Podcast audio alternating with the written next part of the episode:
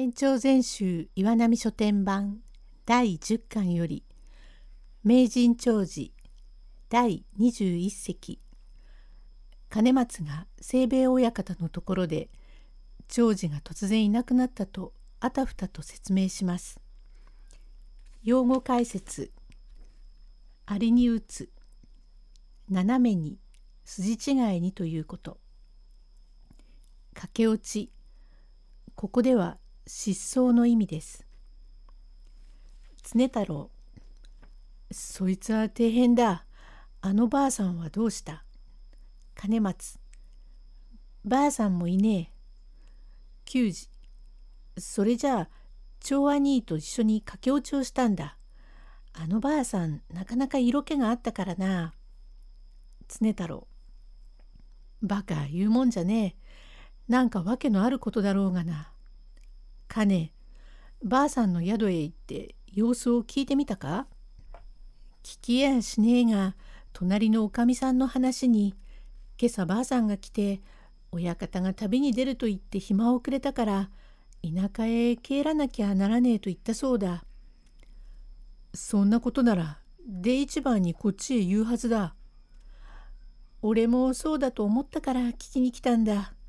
親方にも断らずに旅に出るはずはねえ。女房の置き去りということはあるがこいつは妙だ。かねてめえは長兄に嫌われて置き去りにあったんだ。おかしいな。冗談じゃねえ。若え親方の命だが長兄に限っちゃ道楽で借金があるというわけじゃなし、この節はいい出入り場ができて仕事が忙しいので都合もいいわけだのに夜逃げのようなことをするた合点がいかねえ。ともかくも親方に会っていこうと奥へ通りました。奥には今年77の親方清兵衛が茶美人松坂島の広袖に厚綿の入った八畳木綿の半纏を着て眼鏡をかけ安堂の前でその頃家事の名人と呼ばれました神田の地蔵橋の国広の打ったのみと浅草田んぼの吉広深川の田安前の正梶の打った二丁の神田の解き上げたのを見ております。年のせいで少し耳は遠くなりましたが気性のかった威勢のいいじいさんでございます。兼松は長次の質問をひどく案じて気がせきますから奥の障子を開けていきなりに「親方底辺です。どうしたもんでしょう。清兵衛なんだ行さんな。静かにしろ。だって親方わっちのいねえ留守に抜け出しちまったんです。それ見ろ。あんなに言うのにうちを覚えねえからだ。中の釘はまっすぐに打っても上の釘一本を割に打ちせえすりゃ止めの離れる気づけえはねえというのだ。杉の堅木か。まあ堅木だ。道楽をしねえから。大きいもんか。わっちより少し大きい。確か今年29だから。何を言うのかさっぱりわからねえ。おら道具のことを聞くのだ。ん道具ですか。道具はすっかりやぐ布団までわっちにくれていったんです。まだわからねえ。棚か箱か。へえ棚は貸棚になっちまったんです。なんだと。貸棚だ。うん貸ダンスのことか。それがどうしたんだと。どうしたんかわけがわからねえから聞きに来たんだが親方へ話なしだとね。そりゃ長次がすることだもの。いちいち俺に相談することはねえ。だってそれじゃあすまねえ。おらそんな人とは思わなかった。情けねえ人だな。てめえなんかその仕事のことで長次と喧嘩でもしたのか。いいえ長え間すけに言ってるが喧嘩どころか大きい声をして呼んだこともねえ。俺を可愛がって近所の人が本当の兄弟でもああはできねえと感心して言ってくれるだのに、俺が六間堀を言ってる留守に黙って抜け出したんだから不思議でならねえ。何も不思議はねえ。てめえの腕が鈍いから抜け出したんだ。長次はてめえに何も言わねえのか。何とも言いませんで。はてな、あんなに親切な長次が教えねえことはねえはずだが、なんか姿勢のあることだ、と腕組みをしてしばらく思案をいたし、少し心当たりがあるから明日でも俺が訪ねてみよう。そうです。なんか不敬わけがあるんです。心当たりがあるんなら何も年寄りの親方が行くには及びません。わっちが訪ねましょう。てめえじゃわからねえ。俺が聞いてみるから、てめえ今夜帰ったら、長次に明日仕事の隙を見て、ちょっと来てくれろと言ってくんな。親方、何を言うんです。うちにいもしねえ長兄に来てくれろた。どこへ行ったんだ？どこかへ身を隠したから心配しているんだ。なんだと？長次が身を隠したと？ええ、そんならなぜ早くそう言わねえんだ。さっきから言ってるんです。さっきからの話は釘の話じゃねえか？道理でおかしいと思った。困るな、つんぼ。何遠方へ急に旅立ちをすると、家主の時計へ言い置いて、どこへも沙汰なしにいなくなっちまったんです。急に旅立ちをしたと？それにしても俺の時計なんとか言いそうなもんだ。黙っていくところを持ってみりゃ、なんかすまねえことでもしたんだろうが、あいつに限っちゃそんなことあるめえに、と子供の時から丹精をして教え上げ、名人と呼ばれるまでになって、親方を大切に思う長次のことですから、清兵衛は養子の常太郎よりも長次をかわいがりまして、5、6日も顔を出しませんと、すぐに案じて小僧に様子を見せにやるというほどでございますから、駆け落ち同様の始末と聞いて、清兵衛は顔色の変わるまでに心配をいたしております。第22席。清兵衛親方は気がせって、すぐに長次を探してくれと言っていると、長次が酔っ払って入ってきました。用語解説。腰障子。障子の下半分が襖か板張りになっていること。二枚布子。綿入れのこと。どこでおごってきたか。普段よりも贅沢をしてきてということ。常太郎も力と頼む長次のことですから、心配をしながら兼松を呼びに来てみると、養父が心配の最中でありますから、常太郎、金、てめえ、長兄のことをとっさんに言ったな。言わねえでもいいに。とっさん、案じなくってもいいよ。長次のいるところはすぐに知れるから。清兵衛、てめえ、長次のいるところを知ってるのか。定芸わかってるから、明日早く探しに行こう。若いから、どんな無分別を出す名門でもねえから、明日と言わず早いがいい。金と一緒に今から探しに行きな、と、せき立てる老いの一徹。性急なのは、常太郎もかねがね知っておりますが、長次の居所がすぐにわかると申しましたのは、ただ年寄りに心配をさせまいと思っての間に合わせでございますから、大きに当惑をいたし、兼松と顔を見合わせまして、行くな、わけねえが、今夜はのう、金。そうさ、行って帰ると遅くならん、親方。明日起き抜けに行きましょう。そんなことを言って、今夜のうちに間違いでもあったらどうする？大丈夫だよ。てめえは受け合っても本人が出てきて、わけのわからねえうちは、おら寝ても寝られねえから、ご苦労だが、早く行ってくんねえ。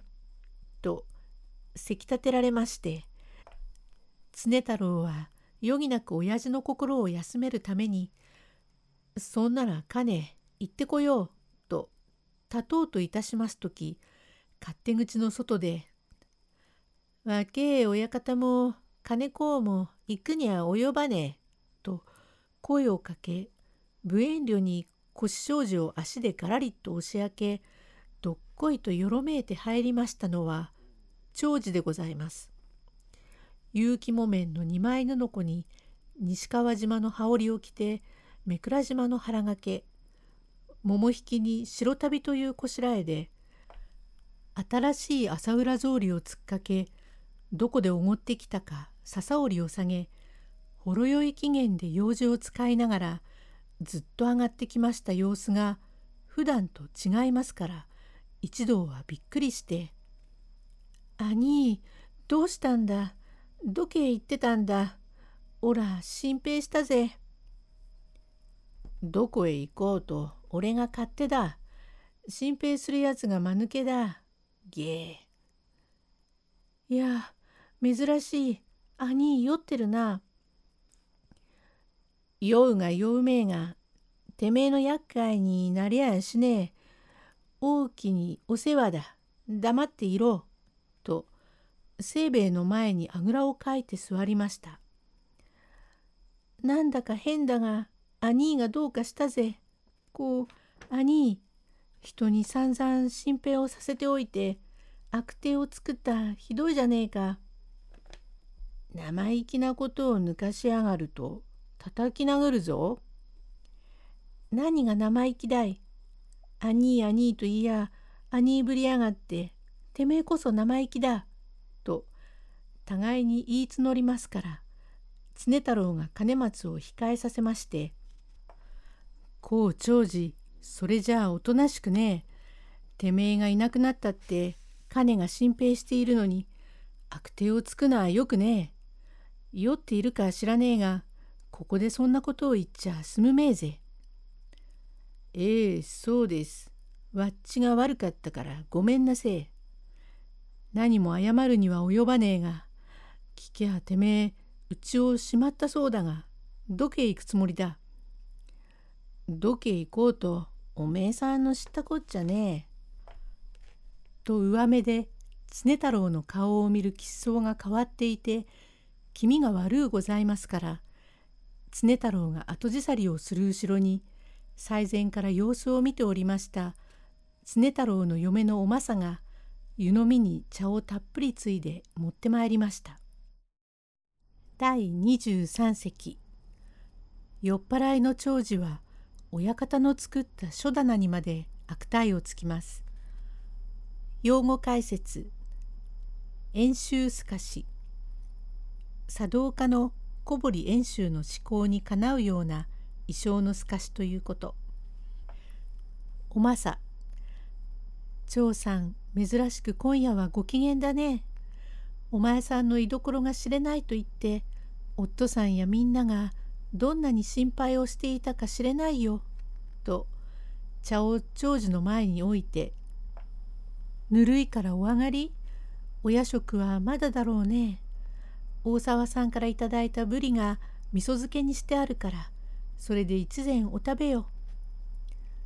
ええ、ありがとうがすが今食ったばかしですから」と湯飲みの茶をいただいて一口ぐっと飲みまして。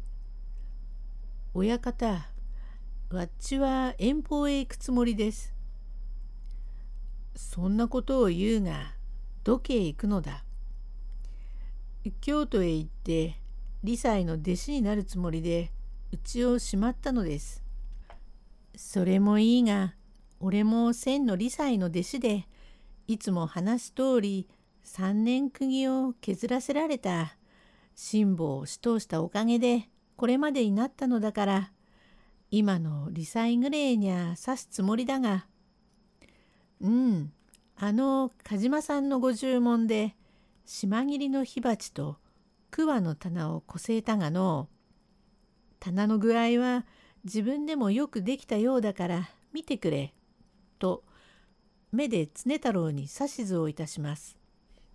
常太郎は心得て、小僧の留吉と二人で仕事場から桑の書棚を持ち出して、長次の前に置きました。どうだ長次、この遠州すかしはうまいだろう。引き出しの具合なざ、誰にも負けねえつもりだ。これ見ろ、この通りだ。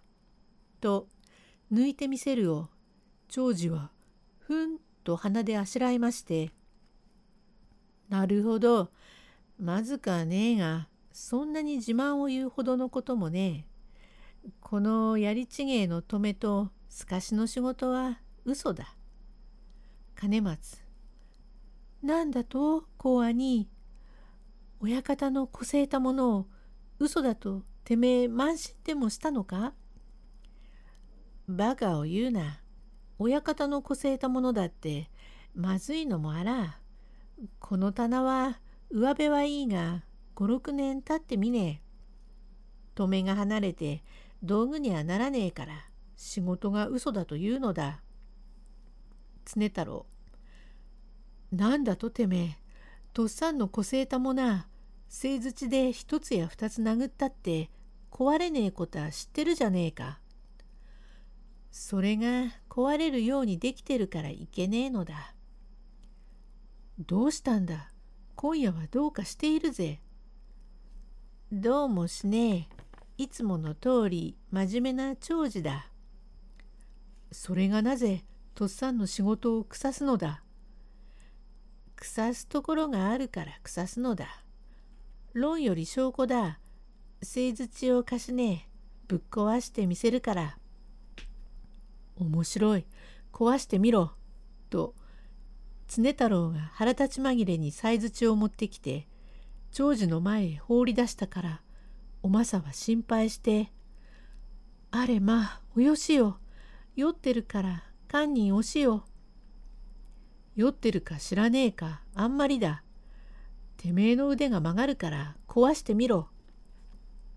兼松、わけえ親方、腹も立とうが、姉さんの言う通り酔ってるのだから我慢しておくんなせえ。普段こんな人じゃねえから、わっちが連れてけえって明日詫びに来ます。兄、ふけねえうちに帰ろう。と、長次の手を取るを振り払いまして、何をしやがる。おら、宿なしだ。蹴るとかはねえ。と言いながら、細槌を取って立ち上がり、常太郎の顔を見て、今、叩き壊してみせるから、そっちへどいていなせえ。と、細槌を引っ下げて、よろめく足を踏みしめ、棚のそばへすり寄って、暗道の影になるや否や、コツンコツンと、手早く2つばかり当てると、たちまち釘締めの留めは離れて、遠州すかしはバラバラになって、あたりへ飛び散りました。第24隻へ続く。